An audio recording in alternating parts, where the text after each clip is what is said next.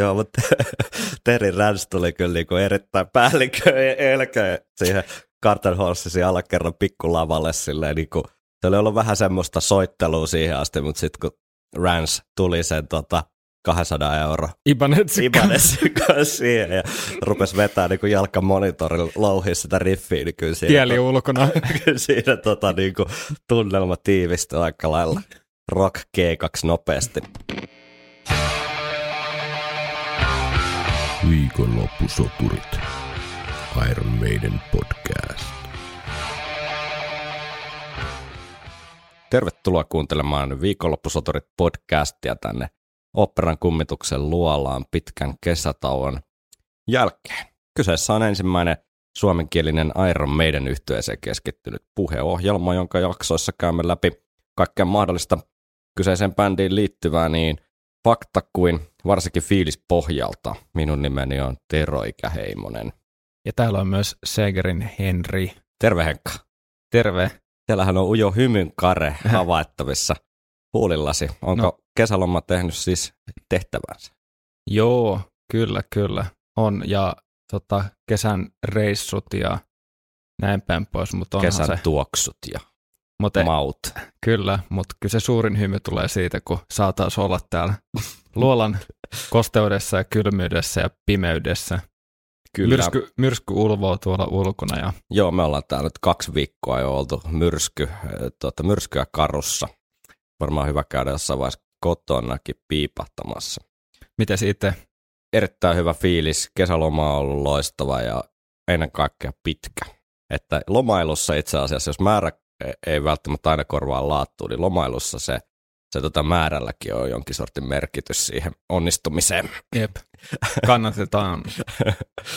ja tota, myös siitä johtuen, niin ei tuossa kesällä sitten kummempia Lontoon raportteja jaksettu tehdä, eikä sieltä paikan päältä myöskään mitään, mutta käydään tänään vähän fiiliksiä Lontoon reissusta ja Mut kaikkea- Lohdun sanoiksi voin sanoa kuuntelijoille, että meillä oli kuitenkin äänityskamat mukana.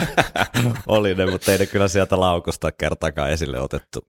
Mutta palataan siihen hetken kuluttua. Sitten meillä on tietysti hieman tuota ajankohtaisia asioita ja, ja, ja ehkä me päästään sitten aloittelemaan jopa seuraava kappale, tai siis albumianalyysiä, niin hieman taustattamaan. Katsotaan sitä sitten loppujaksosta. Mutta jenglen kautta uutisia, totta kai.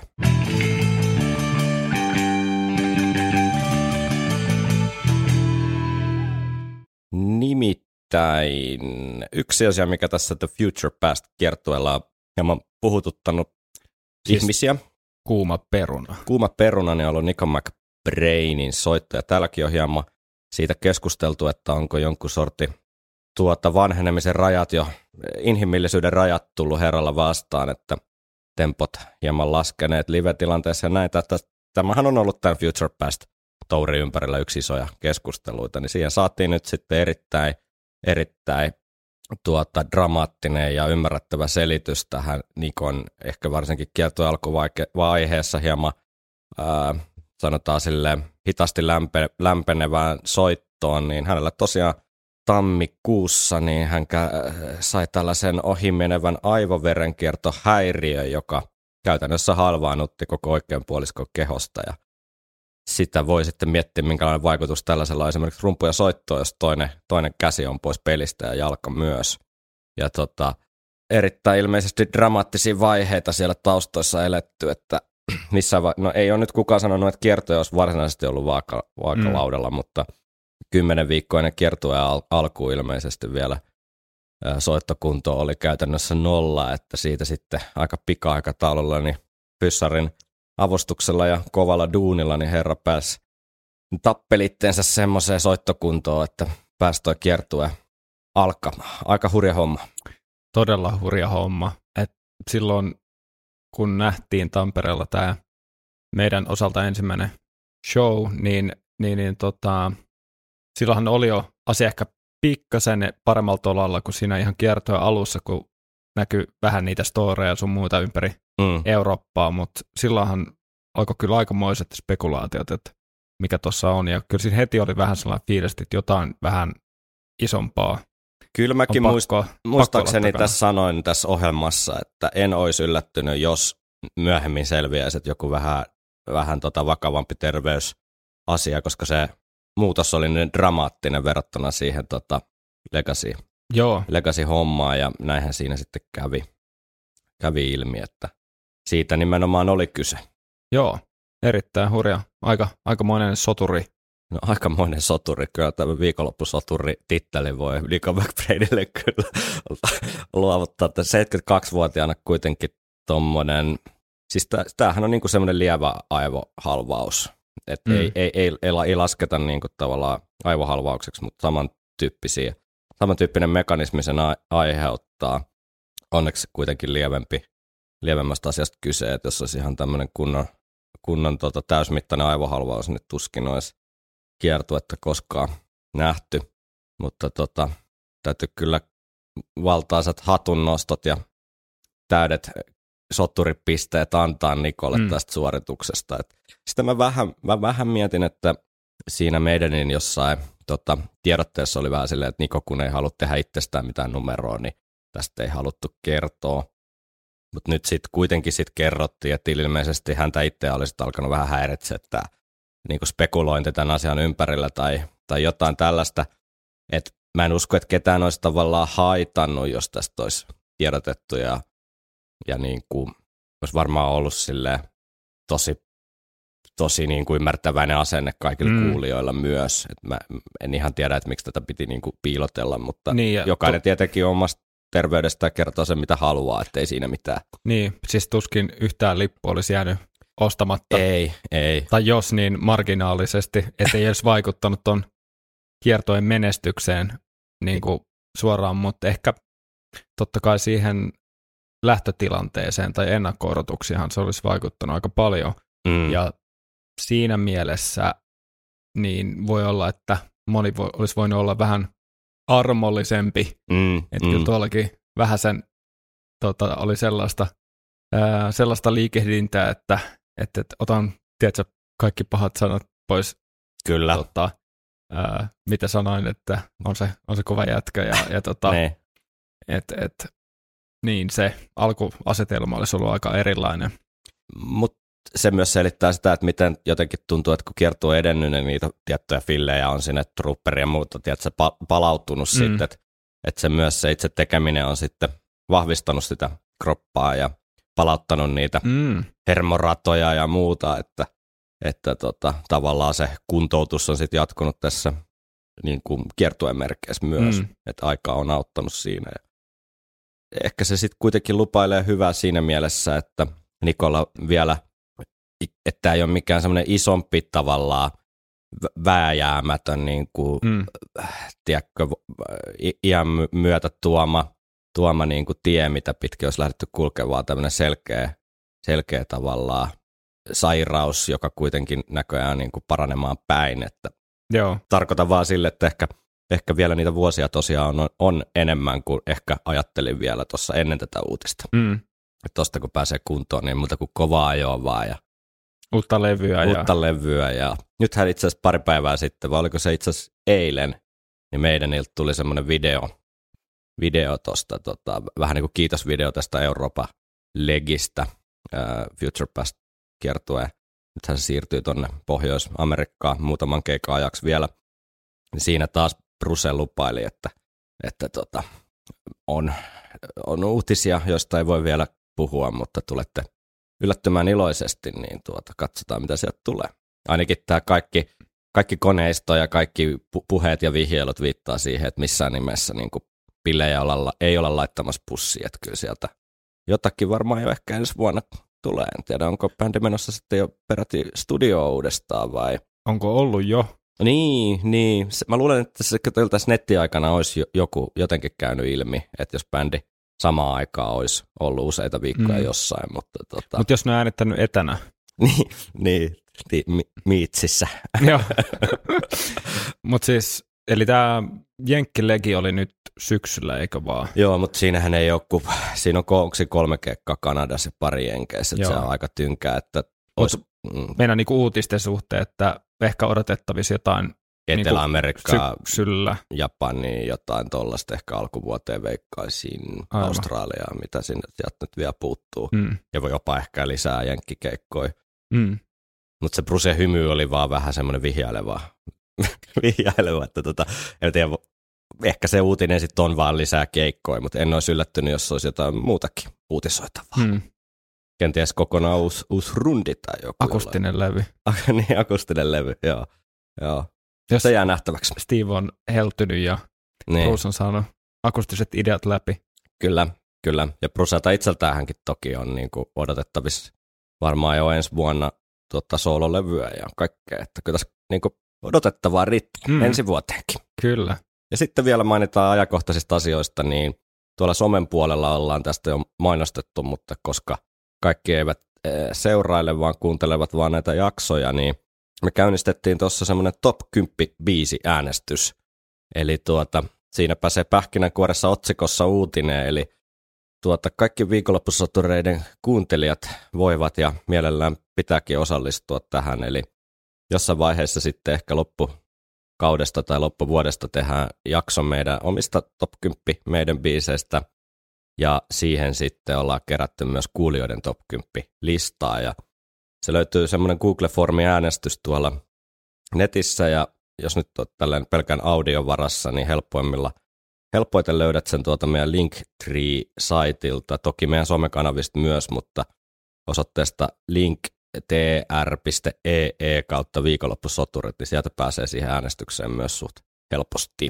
Ja sinne vaan klikkailemaan sitten omasta mielestä top 10 kappaleet, ja sinne on itse asiassa jo reilusti yli 250 vastausta tullut, että se alkaa jo olla, alkaa jo olla tilastollisestikin niin kuin ihan järkevää dataa. Kyllä, ja merkittävä, merkittävää tutkimusta. Kyllä, ja kyllä mm, Henkkahan ei ole niitä niin kuin nähnyt, koska mä oon kieltänyt ankarasti, että saadaan sitten semmoinen yllätyselementti, mutta... Mä en itse asiassa tiennyt edes että tuommoinen lomake on olemassa.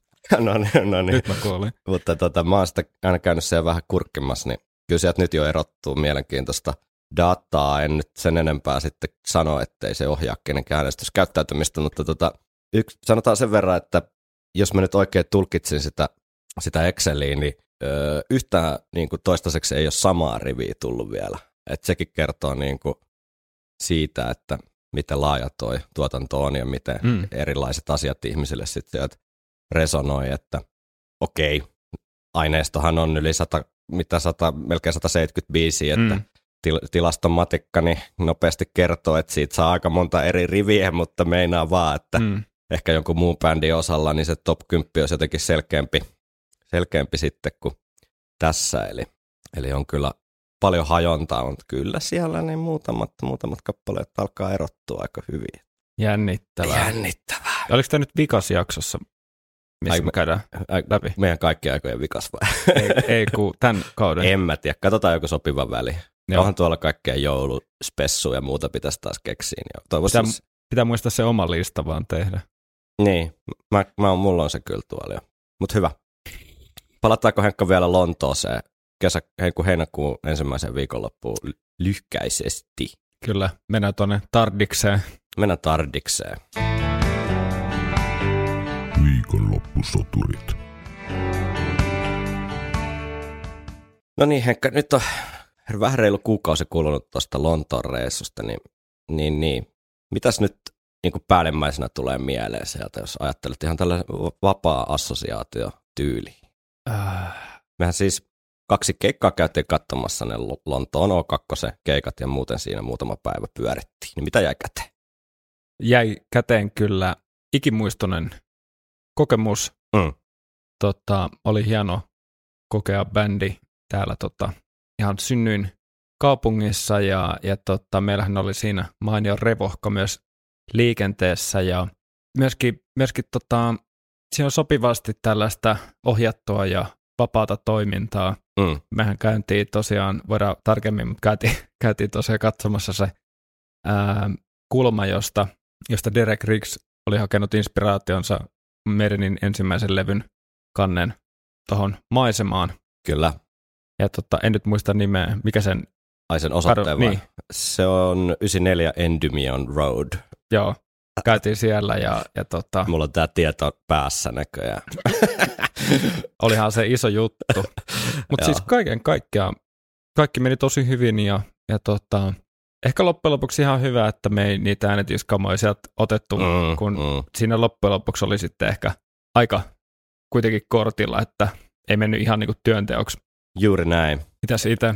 No kyllä se oli loistava, on, onnistunut, niin kuin se oli vähän niin kuin loma-aloitus itselle, niin ei olisi Mm. paljon parempaa voinut olla, että vähän siinä meni yhtä iltaa aikaisemmin joku loppurevohka tuli, mutta sitten kun te tulitte mukaan, niin ekana päivänähän meillä oli heti sitten se Carton Horses vierailu, eli siellä esiintyi tota kaksi eri bändiä, tämä tuota, mitä sä na- naurat, tuota Buffalo Fish, eli, eli tuota meidän niin, hetken aikaa meidän niin soittaneen Terry Waprami, tota, funk-henkistä rockia soittava bändi, jossa sitten kolme vikabiisiä oli sitten meidän, meidän tota, tuotantoa ja silloin lavalle tärähti myös meidän niin alkuperäisen kitaristi tai alkuperäisen kokoonpano, vuoden 76 kokoonpano, niin yksi kitaristi Terry Rance ja pojat pisti sitten Ranttaliksi.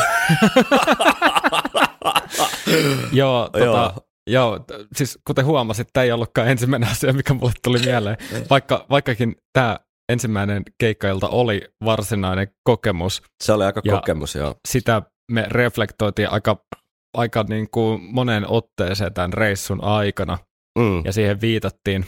Ehkä monessa pojat ei, kään- ollut, pojat ei ollut ihan hirveästi sillä taiko niin kuin välttämättä treenannut niitä meidän biisejä silleen kimpassa, että Niin, ja osasta jäsenistä tuli ehkä mielen kanssa, että ne ei ole välttämättä ikinä kuullut niitä biisejä. ja tota, varsin sympaattista ja, ja tota, öö, kokemus. kokemus kyllä. Mutta Buffalo Fishin jälkeen esiintyi sitten Hei, mitäs muuten sieltä tuliko coverina? Sieltä tuli Prowler. Ratchild ja Ratchild. Iron Maiden. Joo, Joo. kaikissa oli aika, aika tota, Sovi, on, tämmöiset luovat sovitukset.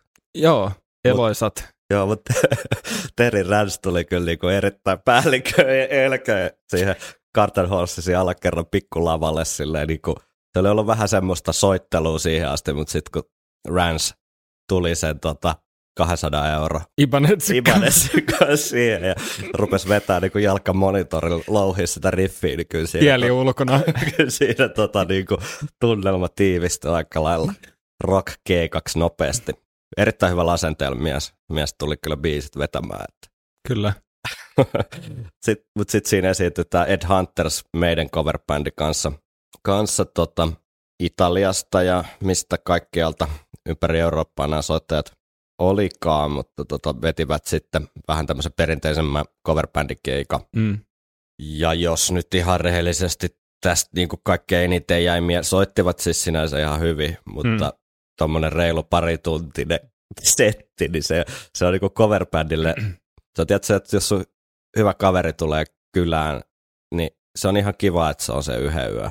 Mutta sitten jos se alkaa olla niin kuin vii, viidettä yötä siellä niin kuin nurkis pyörimässä, niin se ei ole enää niin, niin, niin kuin hauskaa välttämättä. Joo, siis varsin pätevää ja varsin viihdyttävää soittoja, esiintymistä ja omistautumista Mm. ja semmoista yhdessä larppausta siis niin, kuin, niin bändin kuin yleisön osalta, että Joo. bändi tietää, että ne ei ole Iron Maiden, yleisö tietää, mutta kaikki on nauttimassa siitä Iron Niin. Maidenista niin kuin omalla tavallaan ja musta siinä oli tosi hyvä tunnelma ja, ja vetivät tosi pätevästi, että ihan ansait, ansaittu niin kuin status heillä ja tota, tosiaan oli ihan ylipitkä setti, olisi voinut puolet melkein pois. joo. Ja tota, Varsinkin kun ne soitti tosi paljon niitä samoja biisejä, mitä Mm. meidänillä oli tässä kertoja settilistassa. Ne Kaikki oli- Strangerit, Alexander the Greatit, ää, monet Zen Jutsun biisit. Kaikki olisi voinut heivaa sieltä ihan, suoraan Joo. ja soittaa semmoisia, mitä meidän ei soita. Joo, ihan ehdottomasti. Ja, mutta erikoismaininta tota, tälle rumpalille. Mm. Siinä pääsi ihan niin kuin lähietäisyydeltä. Me oltiin siinä ihan lavan edessä tota, oikealla puolella. Ja en ole autenttisempaa niin kuin Niko soitantoa kuulu multa kuin Nikolta itseltään. Ja sieltä oli ihan jokainen filli just silleen, kun ne on levyllä soitettu ja hyvällä niin kuin oikealla lennokkaalla ja voimakkaalla tatsilla, että se oli niin kuin oikeastaan se, mitä mä kuuntelin koko sen keikan ajan. Joo, ja pukeutumista myöten niin oli niinku haettu soittajille luukit kuntoon ja eleet kuntoon ja oikeanlaiset kitarat kaikilla. Ja kaikki mm. oli niinku sille Tuo oli ihan hyvin sanottu tuo jotenkin, että sekä bändi että yleisö tietää, että ei ole Iron Maiden, mutta se oli ehkä yhteinen tavallaan kunniaosoitus jotenkin. Mm. Yhteinen kokemus sinänsä, fiilistellä sitä musaa molemmin puolin lavaa. Mutta tota, joo, tunti setistä pois, niin olisi jäänyt ehkä paremmat fiilikset. Oli pakko jossain vaiheessa todeta, että nyt ei, nyt ei enää siellä heinäkuun se tota, bubi alakerran tota, ilmanvaihto alkoi itselle käydä vähän liian tukalaksi. Oli pakko siirtyä sitten jossain vaiheessa sinne yläkertaan juomaan vähän trooperia. Vi, muutama vikabiisi jäi itseltä sitten kyllä kokematta. Mutta. Ja itse mestahan oli varsin... Niin, oli tota, siisti käydä Siisti siellä, mesta, joo. joo. joo. Että ehdottomasti suositukset, jos siellä päin Lontoota liikut, tai itse asiassa Lontoossa ylipäätään kyllä sinne kannattaa, kannattaa päiväretki tehdä. Kyllä, se oli ihan hauska käppäillä sieltä. Tota, me jäätiin siihen vähän niin kuin kauemmalle metroasemalle, siitä en nyt muista enää mikä se on, mutta siitä olisi ehkä joku kilsa puolitoista kävelyä, niin Joo. pikkuhiljaa ne isot uututta kiiltelevät lasitalot jäi taakse ja rupesi tulee sitä niin kuin matalaa tiilitaloa mm. ja jotenkin se fiilis tiivistyy, että täältä se meidän on aidosti niin kuin ponnistanut näistä kuvista ja tunnelmista, niin kyllä se oli silleen kiva käydä siellä. Joo, ja itse se venue siellä alakerrassa oli myös säilynyt varsin koruttomana. Niin. Silleen, että, että, että hyvin, hyvin tämmöinen perinteinen pubi. Tosin mä en ole ihan varma, että onko se alun perin se tavallaan stage ollut jossain siellä ylhäällä, kun se on remontoitu mm. niin monta kertaa se paikka. Että niin, aivan. Taitaa aivan. se alakerta olla myöhempää, myöhempää perua, mutta Joo. sympaattinen mesta. Jep. Ja siellähän oli tietenkin kaikkea meidän aiheesta memorabiliaa ja tuota, kuvaa seinät täynnä ja Kyllä. Sillä.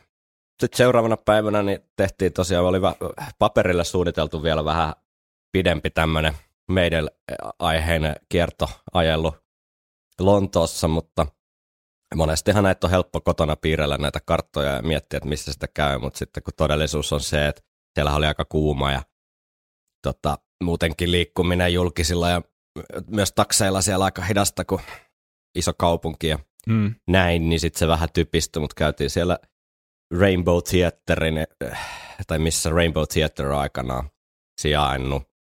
Nykyään se on joku kai tämmöinen seurakunta tyyppinen talo tai joku muu mesta.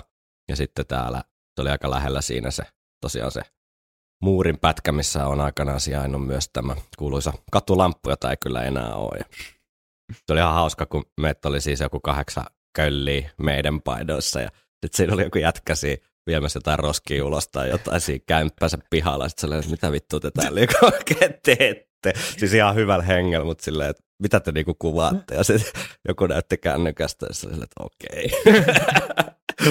Selvä homma. En, ei tiennyt, että hän on tämmöisessä kuuluisessa paikassa asuu. No, ehkä tämä kuuluisuuskin voi olla vähän tuota suhteellista. Joo, sieltä Rainbowltahan oli otettu yksi tämmöinen meidän hieno pönötyskuva. Kyllä. Siinä meidän kuva, Lonto-kuvasarjassa. Ilo, ilo ja riemupaisto. Mitäs sitten? Sittenhän Ku, oli kuuma jo... oli. Eikö siinä uh-huh. ollut jo sitten se kiertoilupäivän päätteeksi ensimmäinen keikkakin, eikö näin? Perjantai se oli, joo. Kyllä. Mitäs toi O2 sitten? Mitäs sieltä jäi, niin kuin keikkapaikka, venue, meininki mieleen? No olihan se jännä mennä ton koko luokan mestaa ylipäätään. Mm. Ää, ja yhtään ei harmittanut edes se, että meidän, tota, me, mehän jakauduttiin siellä kahtia, niin kun mm. meillä oli iso porukka ja jakautu kahtia, koska liput tietenkin sai vain neljä lippua per tämmöinen jengi. Ja tota, meidän liput sattui ö, sijoittumaan sinne ihan taakse ö, tämän parven ihan ylimpään riviin. ja me oltiin käytännössä niin takana kuin mahdollista. Mm. Ja niin ylhäällä kuin mahdollista. Ja edes se ei niin kuin latistanut tunnelmaa, että se oli oikeastaan aika niin kuin virkistävää katsoa keikka tuommoisesta mm. vähän niin kuin lintuperspektiivistä, koska soundit oli kuitenkin tosi hyvät sinne mm. verrattuna mitä yleensä Permonnolla esimerkiksi on. Mm. Ja sen shown nähneenä kuitenkin, niin ei se latistanut tunnelmaa. Ja aika harvoin sä näet 20 000 ihmistä samaa aikaa. Mm. Niin jotenkin hurja, hurja kokemus. Joo, ja sitten mäkin olin vähän jossain vaiheessa, että voi vitsi, että miksi meillä on jotkut surkeat piippuhyllyn paikat, mutta tota, en mä tiedä, kun ne oli niin täyteläisiä noin päivät ja siellä tuli paljon sitä kävelyä edes taas, kun meilläkin se kämppä oli siinä ehkä 20 minuuttia kävellen siitä O2 ja sitä kun ramppasi taas ja kaikki ruuhka, metrot ja muut seikkailut siinä, niin sitten kun kello oli se joku yhdeksän illalla, niin oli itse asiassa ihan tyytyväinen, että sai istua siihen alas se sen tota, muovituopin kanssa ja mm. fi- fiilistellä vaan sitä keikkaa, jonka oli kuitenkin sit saanut sen permantokokemuksen jo. Joo, siis ja, joo, unohtu mainita just toi, että olisi kyllä ihan siistiä pystyä istumaan. tota, kyllä, ei, se niinku haitannut yhtään. Ei, et, tavallaan se, ehkä tässä on ikää tullut myös sen verran, että niin. Alkaa arvostamaan tällaisia pieniä, pieniä iloja. Että Varsinkin kun se paikka on niin iso, että jos olisit halunnut yhtään sinne eteen, niin olisi mm. pitänyt mennä oikeasti aika ajois jonottaa. Niin. Ja sitten sieltä ei olisi niinku liikuttu kyllä mihinkään. Olisi ketuttanut paljon enemmän katsoa vaikka edes puolesta, puolesta välistä permantoa. Jep, jep, Samaan jep. aikaan, kun kusihätä niin kuin kasvaa koko ajan ja, ja nesteytys prakaa ja sitten jalat alkaa päivän päätteeksi vähän sen niin kuin, mm. tota, verenkierto mennä tukkoon. Ja... Et jossain Tampereellahan se oli niin eri, kun käytännössä viisi minuuttia ennen keikan alkuun sai kävellä sinne melkein niin kuin, siis tosi hyville mestoille. Joo. Ja siellä oli aika väliä siellä Permannolla ja Jep. tolleen. Niin tämä oli ihan hyvä tämmöinen setä, setämies tota, kokemus. Se on hyvä totutella siihenkin elämään kuitenkin tässä, niin, tässä niin, vaiheessa. Niin, Mutta sitten tota, tokana iltana eli lauantaina, niin no silloin päivällä ei mitään kovin ihmeellistä meidän aiheesta tehty, että käytiin mm. vaan vähän nähtävyyksillä British War Museumissa ja syömässä ja semmoista pientä.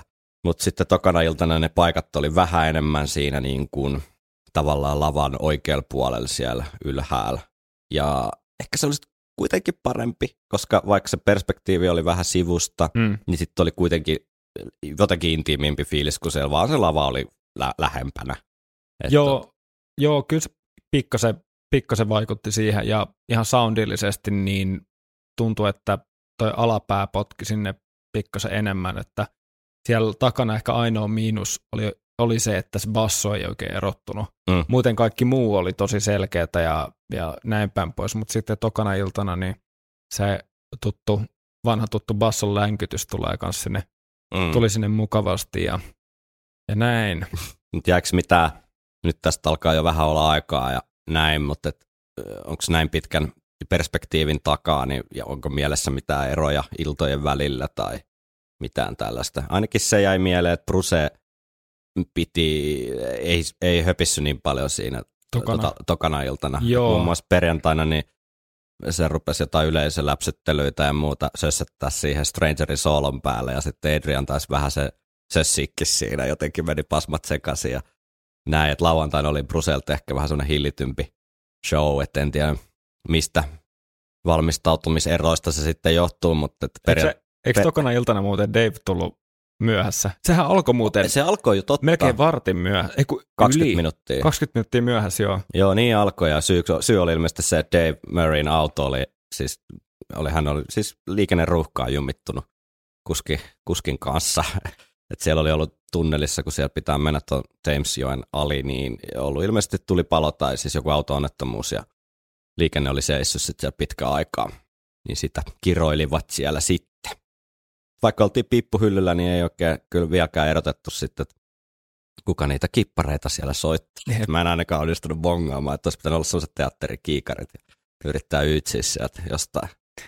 Ai niin, siitä tuli mieleen sieltä ekastillasta Ed Huntersin, Huntersin keikalta, mm. niin niillähän oli tota, semmoiset valtavat uh, side dropit tai semmoiset tota, kankaat, ja mm. sellaisen kankaan takana oli äijä kiippareiden niin takana. Niin oli, niin ja tota, sitten ehkä ekan biisi, ekan biisi oli Moonchild, niin sen jälkeen tai pitkälti sen lopussa, niin, niin tota, joku huomasi sen, että, että siinä ei ollutkaan laitettu sellaista mustaa tota, peittävää kangasta sen. Ne, se niin näkyy kun, läpi. Niin, että se näkyy läpi se äijä. Tämä sukkahousu jep, kangasta. Jep, sitten yhtäkkiä vedettiin se. ja, ja tota, se oli aika hauska hetki. Joo, kyllä tässäkin mielessä seurattiin esikuvia, ettei saa vahing- vahingoskaan kiipparista näkyä. Niin, kyllä. Ja ylipäätään se, että siellä oli se niin, Kyllä, kyllä, niin. kyllä.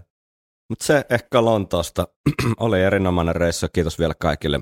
Ja show itsessään muuten ei ollut siis muuttunut ei. miksikään myöskään. Ei. Että... Hyvät keikat oli, oli tota, molemmat ja hauskaa oli ehkä huomata siinä, että kun meitä oli tosiaan se muutama äijä siinä, niin muistaakseni jakautuu aika hyvin 50-50, että kenen mielestä oli kovempi perjantai mm. ja kenen mielestä lauantai. Että se oli ainakin itse myhäilin sitä keskustelua, kun se rupesi kiihtymään silleen, että kyllä se nyt niin on, että... Mutta niin. mut me, päästiin, me päästiin nopeasti myös, me, me nopeasti myös jotenkin rauhoitettiin se. Niin. Mutta nyt kun mainitsit tästä tosiaan, niin joo, siis oli se marginaalisia eroja, ja, mutta kyllä me siinä keskustelussa vähän niin kuin löydettiin sekin aspekti, että se oma valmistautuminen ja mm. se oma, omat odotukset mm. ja sun oma energian taso mm. siinä iltana, kun se keikka on, niin se voi olla hemmetin isossa osassa sen, että kuinka vasta, vastaanottavainen sä oot just sinä iltana. Tämä oli ehkä just se mun pointti, että, joo. että ollaan, liikutaan sitten lopulta kuitenkin aika subjektiivisessa maailmassa, että kun itse aina välillä on vähän silleen pihalla tai jotenkin koen ulkopuoliseksi, kun jengi on silleen, että kyllä se oli paras keikka ja toi, toi oli niin paras keikka ja on vaan itse silleen, että mun mielestä oli molemmat aika hyviä, niin, niin tota, hmm. mutta ihmiset huomioi erilaisia asioita ja keskittyy sen keikan aikana erilaisiin asioihin ja pääasia, että jokainen nautti omalla tyylillä. Jep. Me, annetaanko me Lontoolle joku arvosana? Kymmenen kautta kymmenen. Kyllä se aika lähellä on. Hyvä. Kyllä se voisi sanoa näin. Ei kai siinä sitten muuta kuin eteenpäin.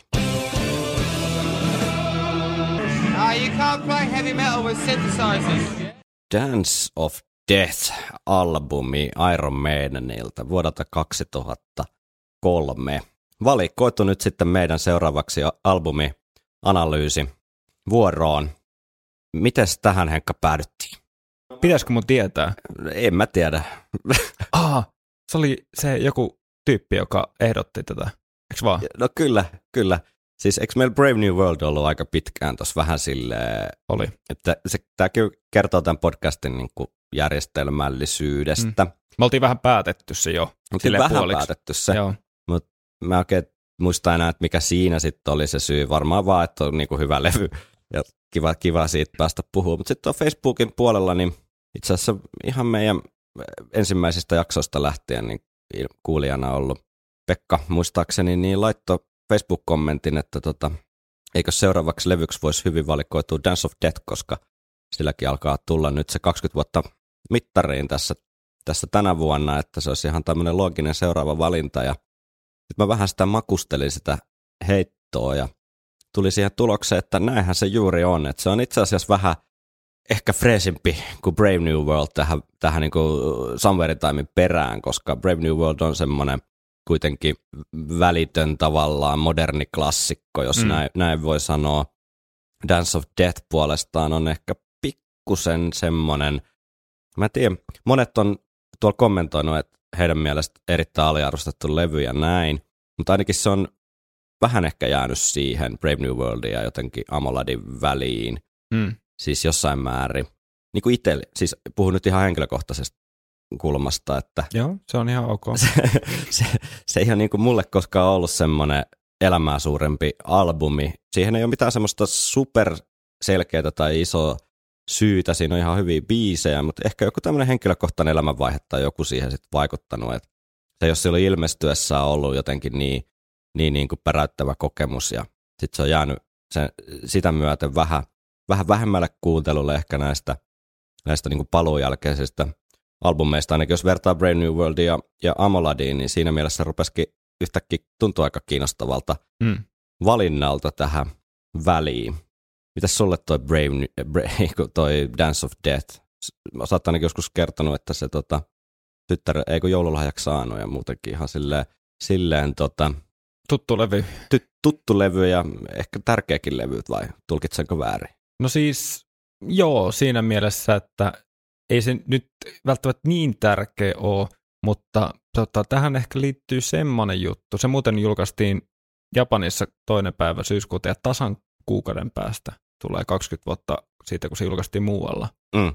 Tasan kuukauden päästä. Joo, sain sen joululahjaksi. Tämä edustaa mulle semmoista jännää henkilökohtaista kautta, että mä sain sen levyn ja, ja siinä oli kuitenkin jo muutama vuosi ollut melkein sitä niin kuin Brand New World semmoista kiimaa Mm. tai sellaista, ja Rocky Rio tuli, ja me, mun oma, meidän tarina oli vähän niin kuin semmoisessa aika täydellisessä kliimaksissa Mm. pitkään, ja, ja tota, öö, mä sain sen levyn joululahjaksi, ja mä, siinä oli paljon asioita, mistä mä tykkäsin, ja mulla oli kuitenkin ehkä silloin alkanut joku semmoinen kiinnostus kaikenlaiseen muuhunkin musiikkiin, Mm. koska se tietynlainen kapasiteetti ei kuitenkaan kasva, niin kuin, että et, sulla on vaan tietty aika ja tietty resurssi, tietty energia kuunnella musiikkia. Mm. Ja, ja tota, siinä vaiheessa, koska Dance of Death ei tehnyt muuhun sellaista niin kuin ihan öö, samaa vaikutusta kuin Brave New World, Mm. niin siinä vaiheessa muutenkin alkoi ehkä öö, meidän pikkasen jäämään pois sellaisesta päivittäisestä käytöstä. Ja tässä on hienoja, hienoja biisejä, mutta se, mikä mulla ehkä itsellä jotenkin öö, vähän otti vastakarvaa, oli se tuotanto. Mm. Miten se Brave New Worldin hieno kolkko Mm. soundi Mm. oli yhtäkkiä asteen muhjumpi. Ja Mhm. mm-hmm. semmoinen niin kuin, niin kuin jotenkin, jotenkin, joskus tulee sun suosikkibändi jotenkin levyjä, että mitä, mitä tässä on niin kuin soundillisesti haettu tavallaan. Mm. Mm. Ja mä olin 15 kuitenkin silloin, Mm. mm. että eihän mun pitänyt tietää mistään sellaisesta. Ne. Mutta silti mulla tuli, että, että tällä levyllä ei ole sellaiset soundit, että mä jaksaisin tai haluaisin kuunnella tätä koko ajan. Mm. Vaikka tässä onkin muutama tosi hyvä biisi. Se on osa sitä levyn estetiikkaa. Mm. Ja joskus estetiikka voi olla semmoinen, niin kuin, jos kuuntelee vaikka jotain kunnon kasari kaljaheviä Mm. tai jotain, mitkä ei ole tiedet, tunneta siitä, että niissä on niin kuin, tosi niin kuin, ö, ö, huikea tuotanto tai näin, vaan niissä on kova energia ja tälleen. Mm. Mutta tässä oli ehkä vähän silleen, että ne oli kuitenkin resursseja tehdä, niin kuin, Mm. tai ne olisi voinut vaan mun puolesta toisin taas sen kolkon tosi toimivan ö, äänimaailman. Niin jotenkin se muhjuisuus mulla vaan, vaikka se on, osalle se voi olla marginaaliasia, Mm. mutta se vaan vähän niin kuin vei pois siitä. Ja kun tästä asiasta, ja se tavallaan mun mielestä meidän on edelleen vähän sillä tiellä, mm. että se on vähän mennyt muhjummaksi ja muhjummaksi koko ajan, Mm. ja ehkä siihen toki myöskin vaikuttaa se niin kuin tämä tapa, millä he tekee levyjä yhdistettynä siihen, että just että soitetaan livenä siis hyvin paljon ja samaan aikaan yhdistettynä siihen, että harvoilla soittotarkkuus paranee, kun ikä tulee lisää, Mm. vaan just päinvastoin. Ja nyt varsinkin kun on kuusi soittajaa, tai kuusi jäsentä, Mm. viisi soittajaa, Mm. niin, niin tota, se kaikki asiat vähän niin kuin moninkertaistuu. Mm. Ja, ja siinä, missä nyt on toki tämän 20 vuoden aikana niin kuin hyväksynyt sen, Mm. että Näin, näin Et se nyt nä- vaan on. näin, näin se vaan on, niin kyllä tästä levystä mä oon päässyt nauttimaan ihan eri tavalla Aivan. niin kuin jälkikäteen ja sen biisimateriaalista. Ja tämä on mulle henkilökohtaisesti edelleen vähän niin kuin isompi levy kuin Amalodi, Mm. mutta puhutaan suht marginaalieroista. Mutta tässä oli vielä jotain semmoista vähän lennokkuutta, Mm. ää, tavallaan tietynlaista, kepeys ehkä väärä sana, mutta jotain semmoista vähän niin kuin liikkuvampaa, että sit, Mm. sitten Amaladi on kuitenkin kiistatta niin kuin raskaampi, On, on Ja- ja, jotenkin y- yhtenäisempi niin kuin fiilikseltään. yhtenäisempi fiilikseltä joo, mutta tämä on siinä mielessä jännä levy ja sen takia on muista hauskaa ottaa tämä just Niin nyt, on, koska niin tätä tuli kuunneltu itse asiassa varmaan sille kunnolla viimeksi, kun me tsekattiin niitä aliarvostettuja biisejä, Mm. niin silloin, tota, tota, kun tuli se Montsegor itselle mieleen he, niin kuin Mm. heti, Mm. niin sitten tuli kuunneltua sen tiimalta niin kuin tätä levyä pitkästä aikaa ja nyt on ihan hauska sitten vähän tarkemmin.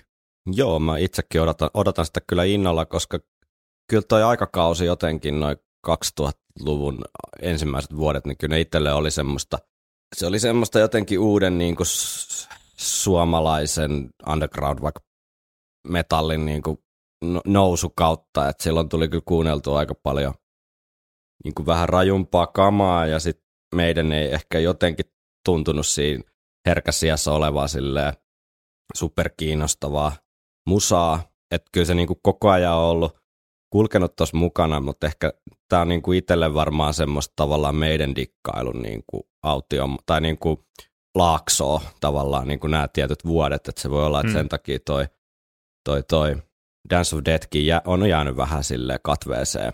Senkin takia on nyt tosi mielenkiintoista päästä sille ihan ajan kanssa palaamaan tähän ja uskon kyllä, että sieltä löytyy kaikkea kiinnostavaa uutta kulmaa, mitä ei ole aikaisemmin osannut ajatella, koska kyllähän siinä järkelemäisiä hienoja, hienoja biisejä on, Mm.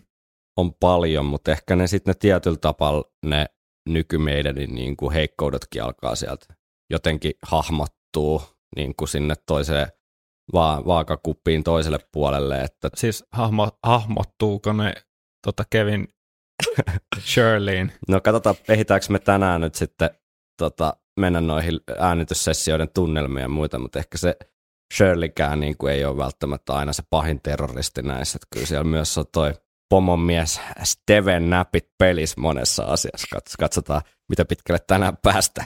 Niin. Se on se, kun sanoo viimeisen sanan Mhm. mm-hmm. kuitenkin ennen kuin levy lähtee painoon tai kannet. Kyllä, juuri näin. Mutta jos mietitään vähän tavallaan tätä aikakautta, verrataan vaikka Brave New Worldiin, sen, sen tekohan oli, äh, Bruce ja toi Ade hyppäs pikkusen niin kuin liikkuvaa junaa siinä, että osa biiseistä oli jo tehty silloin, kun Blaze oli vielä bändissä, niin tämähän on nyt sitten ensimmäinen tavallaan tämän nykykokoonpanon, tämän 2000-luvun uuden meidänin niin kuin kokonaan alusta loppuun tuolla porukalla tekemä levy. Et siinä, siinäkin mielessä ihan, ihan niin kuin kiinnostava kulma tähän. Jos katsotaan vähän, että mitä, mitä tavallaan tapahtui Brave New Worldin ja Dance of Deathin välissä, niin Brave New World tosiaan ilmestyi siinä toukokuun lopussa 2000 ja siitä saman tien bändi lähti sitten maailman kiertueelle, joka alkoi siis toinen 6.2000 ja päättyi 19.1.2001 ja täältä vikalta keikalta Rockin Riosta Brasiliasta niin äänitettiin sitten ja kuvattiin myös tämä legendaarinen Rockin Rio live-tallenne, joka varmasti meidän, meidän molempien suosikkeihin lukeutuu. Äänimuodossa Rockin Rio julkaistiin 25.3.2002 ja sitten siinä oli hieman editointisotkuja sen, sen tota videon kanssa, että Steve ei ollut yhtään tyytyväinen ammattilaisten tekemään jälkeen ja päätti sitten editoida homman kokonaan uusiksi itse ja sen, sen takia sitten niin vasta sitten muutama kuukautta myöhemmin eli 10.6.2002 niin tämä video julkaistiin.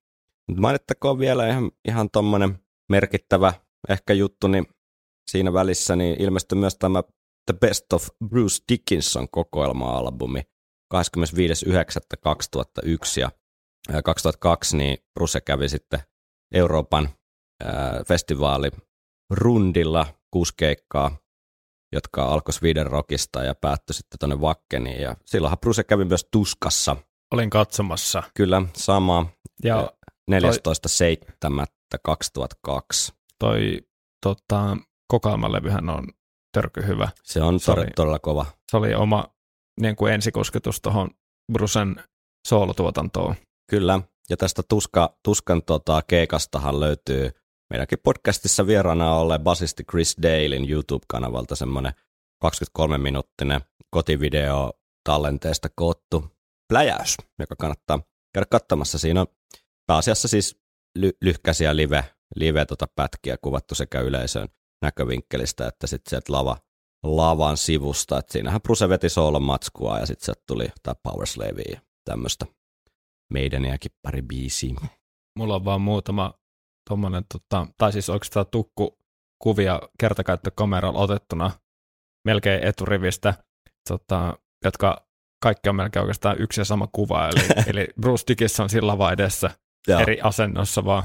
Ja harmaat sali, kyllä. shortsit ja tota, joku hihato valkoinen paita päällä. Just näin, ja osa kuvista on vähän vähemmän ja osa enemmän tärähtäneitä, mutta se oli tavallaan silloin ehkä eka kertaa tajus, että valokuvaaminen on, on niin kuin, syystä on ammattivalokuvaajia, kun Mm. katsoo ne 30 kuvaa, jotka on se sama kuva, mutta mut tota osa on vaan huonompi.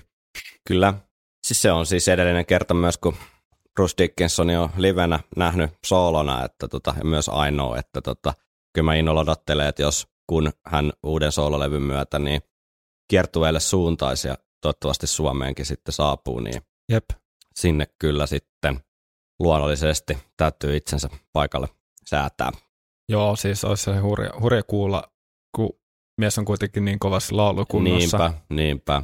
Niin, niin nekin biisit on kuitenkin tosi laulullisesti niin kuin vähintään yhtä vaativia kuin meidän jutut, tosi mm. melodisia ynnä muuta, mm. niin nyt varsinkin kun jätkä on niin kovassa kunnossa, niin Joo, ja nyt varsinkin kun on itsekin vähän jotenkin ehkä syvemmin päässyt siihen Brusen solkamaan mm. sisälle, niin voisi kyllä olla aika, aika hieno keikka. Vielä sitten se Ade tietenkin pitäisi saada messiin, niin siinä olisi aika hyvä, hyvä setti. Mä oon vähän, mä oon vähän spekuloinut sitä, että, että ei se ihan mahdoton. Ei se ole mahdoton. Ei se ole mahdoton. Ade vaikuttaa... Tehdään se niitä jotain helvetti tota, no, Kotsonen. Kotsonen keikkoikin ja tollaista, että ei se niinku ihan laakkereilla makaa näiden niin. meidän taukojen välissä. Musta tuntuu, että se tykkää niinku ihan soittaa.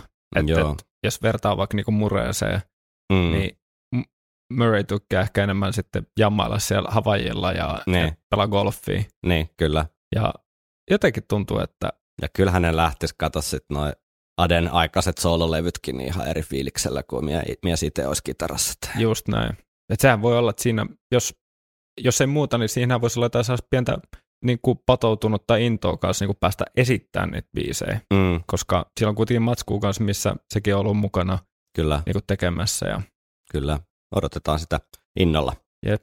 No mutta sitten Ruse, kun oli saanut noin festarikeikat pakettiin, niin 2002 loppupuolella sitten marraskuussa suurin piirtein, niin Iron Maiden kerääntyi jälleen yhteen. Todennäköisesti, en ole ihan sataprosenttista lähdettä tälle löytynyt, mutta hyvin todennäköisesti niin tonne vanhaan tuttuun paikkaan, eli Steven Latoon treenaamaan sitten ja säveltämään Dance of Death-albumia tai siinä vaiheessa tulevaa nimetöntä albumia.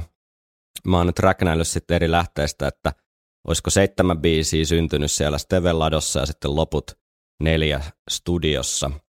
Steve vuonna 2003 kommentoi, että annoimme itsellemme kuusi viikkoa aikaa säveltää levy, emmekä kirjoittaneet mitään tien päällä. Se oli vähän hermoja raastavaa, mutta samaan aikaan jännittävää, koska ei voi yhtään tietää, mitä lopputuloksena syntyy. Tässä Death on the Road dokumentissa, joka on muuten erinomainen, erinomainen dokkari, niin siinä ainakin studioosuuksissa niin Montseguria tapaillaan, eli se on varmaan yksi biisi, joka syntyi studiossa sitten myös New Frontier ja ehkä Passchendaele, niin ainakin näitä, mikä siinä dokkarissa näkyy, että tavallaan sävellystyö on vähän kesken, niin, niin, niin mä epäilen, että ne on ainakin niitä, jotka on syntynyt sitten siellä studiossa. Meillä olisi ehkä aikaa käydä vielä tämä tavallaan tämä äänityssessio tähän, niin päästään sitten ensi jaksossa tota, asiaa. Mm-hmm. Viikonloppusoturit. äänityspaikaksi valikoitu sitten lontoolainen tämmöinen Sarm Studios, eli se tarkoitti sitten samalla sitä, että se oli Dance of Death on ensimmäinen albumi sitten Number of the Beastin, eli parinkymmenen vuoteen, joka tehtiin bändi kotikentällä Englannissa. Ja tuottajaksi valikoitu sitten Brave New Worldissa hyväksi havaittu Kevin Shirley. Kuudes ensimmäistä 2003 Shirley ilmoitti nettisivuilla, että bändi aloittaa uuden levyn äänitykset tammikuun aikana ja kuukautta myöhemmin sitten ilmoitettiin, että pohjat oli pitkälti äänitetty ja miksauksen oli sitten määrä tapahtuu huhtikuussa.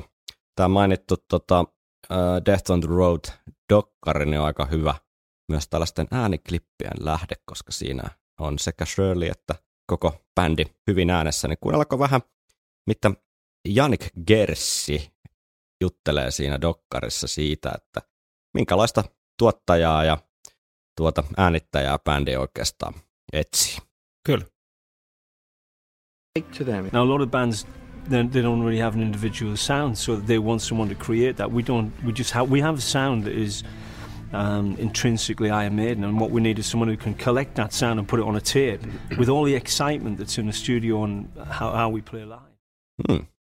Hyvin tuota lyhyestihän siinä tiivistää tämä Iron Maidenin etoksen, joka eittämättä tässä nyt on vallinnut siitä lähtien, että tuottajalta tai kuka siellä ikinä häärikään, Shirleyhän siellä nyt on häärinyt sit siitä lähtien, niin hmm. ei odotetakaan tavallaan hirveästi mitään omaa inputtia, vaan tavallaan sitä, että se saisi vaan jotenkin tallennettua sen, sen bändin soundin. Hmm. tämän mielessä pitäen, niin Kevinin, Kevinin sitten metodi oli etsiä studio, jossa saa kaikki soittajat eristettyä riittävästi, jotta ne saa eri raidoille, mutta luotuu kuitenkin semmoisen livemäisen tilanteen, ja se, nämä, nämä kriteerit täytti sitten tämä Sarm Studios, jossa on aikaisemmin siis 73 vuonna perustettu alun perin Itä-Lontoossa, mutta nykyään Notting Hillissä sijaitseva äänityspaikka, jossa on muun muassa Queen ja Jees ja George Michael ja Madonnakin käynyt Iron Maidenin lisäksi. Mielenkiintoisena detaljana niin siitä dokkarista käy ilmi, että tämä levy äänitettiin siis nauhoille niin kuin analogisesti, mutta Joo. tietääkseni, mä en ole mikään studiotekniikan superammattilainen, mutta mitä mä nyt sitten siitä muusta tota, päät, päättelen, mitä siinä näkyy, niin kuitenkin tämä loppuprosessi on sitten ollut digitaalinen. Et mä en tiedä, mm. mikä, mikä tämä tavallaan tämä nauhoille äänittämisen idea sitten on ollut. No siis sehän on oikeastaan se, että tolleen voi tehdä monella eri tapaa. Jos tämä nyt kun suoraan äänitetty nauhalle, niin se on sitten digitoitu, mutta mm. siinä on se tietty se magneettinauhan valmiiksi vähän kompressoitu lämmin soundi. Mm-hmm. Tosi usein nykyään kyllä tehdään niin, että äänitetään vaikka digitaalisena ja sulla voi olla ihan joku plugari, mm. plugini, joka, joka sitten simuloi tällaista magneettinauhaa, mutta ei ole myöskään ihan vierasta se, että äänitetään diginä ja sitten se ajetaan oikein magneettinauhan läpi. Aivan. Eli nautetaan se magneettinauhalle ja otetaan se uudestaan talteen Aivan. Tota, diginä. Ja tota, mutta tolleenkin voi tehdä. Tollekin voi tehdä. Ja johtuen bändin toiveista, niin perustekeminen oli tavallaan aika livemäistä, että ei mitään klikkejä todellakaan käytetty, eikä sen jälkeenkään, eikä sitä ennenkään paljon käytetty. Ja myös sen myötä suhteellisen nopeeta, eli biisien pohjathan oli sitten parissa kolmes viikossa enemmän tai vähemmän kasassa, ja sen jälkeen tehtiin vaan muutamia uudelleen äänityksiä ja sooloja sun muita. Päästetään nyt itse Caveman Shirleykin ääneen, missä hän vähän avaa tätä filosofiaansa liittyen tähän livemäiseen työskentelyyn. There's always kind of a very special energy on live stuff that you don't get from overdubs. There's a kind of a precision that you get from overdubs that you don't necessarily always get in the live thing. And I tend to really try and marry the two so you get this great energy on the live stuff and then you go back and fix some of the, of the elements of precision that you need with the overdubs. Sinänsä niin kuin paperillahan toi aika järkevä ajattelu, että et, mm. et sä saat se perusfiiliksen siitä, että bändi soittaa ikään kuin livemäisesti mahdollisimman paljon vaan louhitaan niin kuin yhdessä menemään ja mm. sitten kun kuitenkin levylle olisi kiva saada suhteellisen ainakin tämän koko luokan bändille ja tämän tyyppisessä musassa koherentti suoritus, niin sitten voidaan uudelleen äänittää jotain osioita ja muita sitten vielä jälkikäteen. Paperillahan tässä metodissa ei ole mitään vikaa. Ei, ei todellakaan. Et nekin, mitä mä, mitä mä tota, puhuin tuosta äsken, niin nehän, alkaa, nehän on tässä levyllä vielä aika marginaalisia. Mm, mm, siis nämä, mm. jos puhutaan soittotarkkuudesta tai mm. tollasesta. Tuo koira. Onko se Baskerville? Oho, herra jestas. Niin on. Ikkunasta tuijottaa koira. Mutta tota, Ruse kommentoi tätä äh, työskentelytapaa silleen, että aluksi, aluksi kundit olivat vähän silleen, että en oikein tiedä tästä, mutta kun pääsimme vauhtiin, mietimme kaikki, että miksi me tehneet nämä jo 20 vuotta sitten. Eli bändille tämä on kyllä maistunut. No joo, sitten tuota, sä oot viitannut nyt näihin tiet, tietynlaiseen muhjusuuteen siinä soundipuolessa, niin mä nyt haluan vähän antaa armoa myös Shirleylle, että tässä on kuitenkin tämä Harriksen Steve säätämässä tässä välissä, niin tuota, kuunnellaan vähän, mitä Shirley itse muistelee, miten täh- täh- tähän niin kuin lopputulokseen niin kuin päädyttiin, että miltä se albumi ihan oikeasti lopulta kuulostaa. When we finished Dance of Death, I took the album to George Marino to master it. And uh, he was uh, such a great mastering engineer. He's done everything, you know, from ACDC to, to everyone. And he said, "Oh, the bottom end is all wrong. End's all wrong." And you know, I sat there and I was like, "Ooh, you know," but so I said, "Well, do what you do to it." And so he sort of tried to make the bottom end fatter and this and that, and top end nicer. And uh, I was kind of like second guessing myself at that point because he kind of really, you know, he knocked me down. So I sent a CD to Steve, and of course he's been Iron Maiden for 30 years now, and he just said, no, that doesn't sound anything like the mixes that I heard in the studio. So I was like, well, thank God for that. He's the boss, actually. Steve Harris is the boss. I'm here to um, help facilitate these guys and make the records that they make uh, and take them to the next stage. No niin, eli albumi lähetettiin masteroitavaksi, mutta lopputulos oli sitten Steven mielestä aivan väärän kuulonen. Ja lopulta päädyttiin sitten tämmöiseen kunnon Full HD Steve Harris-luokan tota, ratkaisuun, vähän kuin albumin levyn kanssa taiteenkin kanssa, palataan siihen myöhemmin. Mutta tämä albumin lopullinen masterointi tehtiin siis Kevinin semmoiselta tekemältä CDltä, joka Kevin oli vaan niin kuin eksportannut sieltä, sieltä järjestelmästä sille Stevelle, että se Steve voisi kuunnella jossain autossa sitä tai jotain, niin kuin fiilistellä vaan niitä biisejä. Että se oli kompressoitu aika tappiin ja sehän soundi vähän klippaileekin siellä täällä ja se on niin kuin aika, aika sellainen brutaali paikotelle. Steve oli sitten sitä mieltä, että tämähän kuulostaa niin kuin hemmetin hyvältä, että ei muuta kuin tota, painokoneet laulamaan ja CD-printtaukseen. Että olisi kyllä mielenkiintoista kuunnella näitä välivaiheita myös, että minkälaisia eri versioita tästä Dance of Deathista on niin kuin soundin, soundin mielessä ennen kuin sitten Kevin erehtyi tästä CDn Stevelle tuota eksporttaamaan. Tästä tulikin mieleen, että kun näitä kaikkia faniversioita ja YMS löytyy, niin periaatteessa tostakin ihan saleja löytyy tota, joku fanin tekemä remasterointi. Kyllä, kyllä. Niin toukokuun viimeisenä päivänä 2003 ilmoitettiin sitten, että levyn nimeksi tulee Dance of Death ja se ilmestyisi sitten syssymmällä. Siinä välissä sitten äh, bändihän heitti vielä tämän Give Me Ed Till I'm Dead kiertue, joka alkoi 3.5.2003 ja päättyi sitten elokuun lopussa 2003 55 keikkaa Euroopassa ja Pohjois-Amerikassa ja siellä kuultiin sitten livenä tämä tuleva siikku lohkaisu Wildest Dreams. Rautaneito.comissa niin Erno Eskelinen kirjoitti keikkaraportti Hartwell Arenan keikka oli siis Stadissa 30. kesäkuuta 2003, niin hän kirjoitti seuraavasti.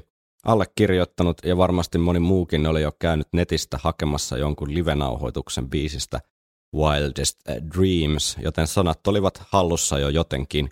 Bruce antoi spiikissään luvan imuroida biisin ja vaikka koko tulevan albumin, jos se tosiaan olisi niin surkea, ettei sitä kannattaisi ostaa. Tuo oli vaan mielenkiintoinen pieni, pieni pläjäys, kun mäkin olen kuunnellut noita ton ajan öö, niin Bruce tosiaan lähes kaikilla keikoilla niin välispiikissä sanoo, että sen kun menette lataamaan tämän tulevan kappaleen, että aivan sama ei kiinnosta, mutta tota, ehkä tässä elettiin vielä tämän internetin ja suhteen tämmöistä vähän, miten sanois, naivia aikaa, ettei mm. ehkä Brusekaan ehkä pystynyt näkemään, että miten dramaattisesti nämä suorat toistot ja muut sitten vaikuttaisi tähän koko kenttään. Mielenkiintoista. Mm. Tosi mielenkiintoinen knoppi. Kyllä, mutta riittäisikö se kuule albumin taustoista ja jos me sitten ensi jaksossa niin, niin, niin käydään läpi vähän tota levyn julkaisua ja sen saamaa aikalaispalautetta ja käydään lyhkäisesti tämä ehkä erittäinkin olennainen osa tätä Dance of Death-keskustelua, eli kansitaide ja katsotaan, jos päästä sitten kuuntelemaan jo ensimmäistä biisiäkin. Kuulostaa hyvältä. Tästä se Henkka taas lähtee. Ja palautetta levystä tietenkin voi laittaa meille. Ja ää, podcastistakin saa laittaa meille palautetta Kyllä. sähköpostitse vaikka viikonloppusotorit.gmail.com tai tuota, somen kautta ja tosiaan Wildest Dreams. Hmm, ehkä sitten jo ensi jaksossa soi ja tuota, ja muistakaa käydä tosiaan äänestämässä myös niitä top 10 biisejä ne siellä. Löytyy linkki somesta tai linktree kautta viikonloppusoturit saitilta. Nyt on sitten vähän vaikea sanoa, että miten, miten tämä kausi tästä nyt sitten jotenkin jakaantuu tämän kalenterivuoden mukaan tai, tai näin. Mennään tässä ihan omaan rauhalliseen tahtiin ja er-, ressailla liikaa. Kuulostaa hyvältä. Tervetuloa jälleen kyytiin. Palataan ensi, ensi jaksossa. Kuulemiin.